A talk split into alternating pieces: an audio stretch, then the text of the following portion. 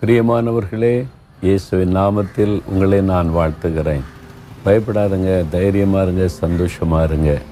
பாருங்களேன் தோமா அவர்கள் கட்டின ஒரு அழகான ஆலயம் கிபி அறுபத்தி மூன்றிலே கட்டப்பட்ட ஆலயம். தோமாவை இந்தியாவுக்கு அனுப்பி அவர் தமிழ்நாட்டுக்கு கொண்டு வந்து கன்னியாகுமரி மாவட்டத்தில் இந்த இடத்துல வந்து அழகான இந்த ஆலயத்தை கட்டியிருக்கற்களால் எல்லாம் பாறையினால் கட்டப்பட்டு பார்த்தீங்களா? எல்லாம் அந்த கற்பாறையினால் கட்டப்பட்டது. தோமா கட்டினதை நினைவுபடுத்தும்படி அவருடைய உருவத்தை இங்கே வந்து கல்லில் செதுக்கி வச்சிருக்கிறாங்க. இது அரைப்பள்ளி என்று அழைக்கப்படுகிறது. இது எல்லாம் இந்த கற்கள் இதெல்லாம் தோமா வைத்தது. அவர் வைத்தது அப்படியே இருக்கிறது. பாதி வரைக்கும் அந்த கற்களை வைத்து ஆலயத்தை கட்டிட்டார்.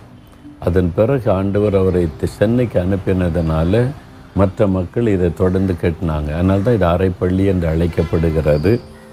இன்றைக்கு வேதத்திலிருந்து ஒரு வசனத்தை நீங்கள் ஒப்பிட்டு பார்க்க வேண்டும்.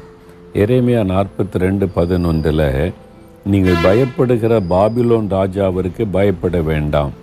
அவனுக்கு பயப்படாதிருப்பீர்களாக என்று கத்தர் சொல்லுகிறார். உங்களை ரட்சிக்கும்படிக்கும் உங்களை அவன் கைக்கு தப்புவிக்கும்படிக்கும் நான் உங்களுடனே இருக்கிறேன். தோமா இந்தியாவுக்கு வந்தபோது சாதாரண ஒரு ஏழை மனுஷராய் தெரிந்தார்.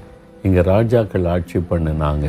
சில ராஜாக்கள் மூலமாக அவருக்கு பிரச்சனை வந்தது பாடு வந்தது பெரிய நெருக்கம் வந்தது. ஆனாலும் அவர் பயப்படலை. அவர் தைரியமாக இருந்தார். எந்த ராஜாக்கள் எதிர்த்தாங்களோ அவங்களே அவருக்கு சாதகமாய் மாறும்படி கத்தர் அற்புதம் செய்தார். இந்த ஆலயம் கட்டினது கூட அந்த காலத்தில் இந்த பகுதியில் ஆட்சி செய்த ராஜா தான் இந்த கற்களை எல்லாம் கொடுத்து உதவி செய்திருக்கிறதாக சரித்திரம் சொல்லுகிறாரு அப்போது பயப்பட்ட காரியத்தில் கத்தர் ஜெயம் கொடுத்து காரியத்தை ஜெயமாய் நடத்தி கொடுத்தார்.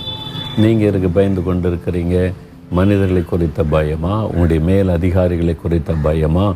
பொல்லாத மனிதர்களை குறித்த பயமா?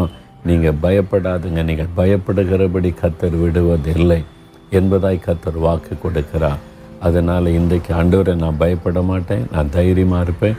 நீர் என்னோடு இருக்கிறீர். என்னை ரட்சிப்பதற்கு அப்படி சொல்கிறீங்களா தகப்பனே நாங்கள் பயப்பட மாட்டோம். எந்த சூழ்நிலை கண்டு பயப்பட மாட்டோம். எங்களை ரட்சிக்கவும் பாதுகாக்கவும் நீர் கூட இருக்கிறபடியினால் எதை குறித்து நாங்கள் பயப்பட மாட்டோம். அந்த பயம் இயேசுவின் நாமத்தில் விலகட்டும். பயத்தை மாற்றி ஜெயம் கொடுத்து நடத்துகிற தேவனுக்கு ஸ்தோத்திரம். இயேசுவின் நாமத்தில் ஆமேன் ஆமேன்.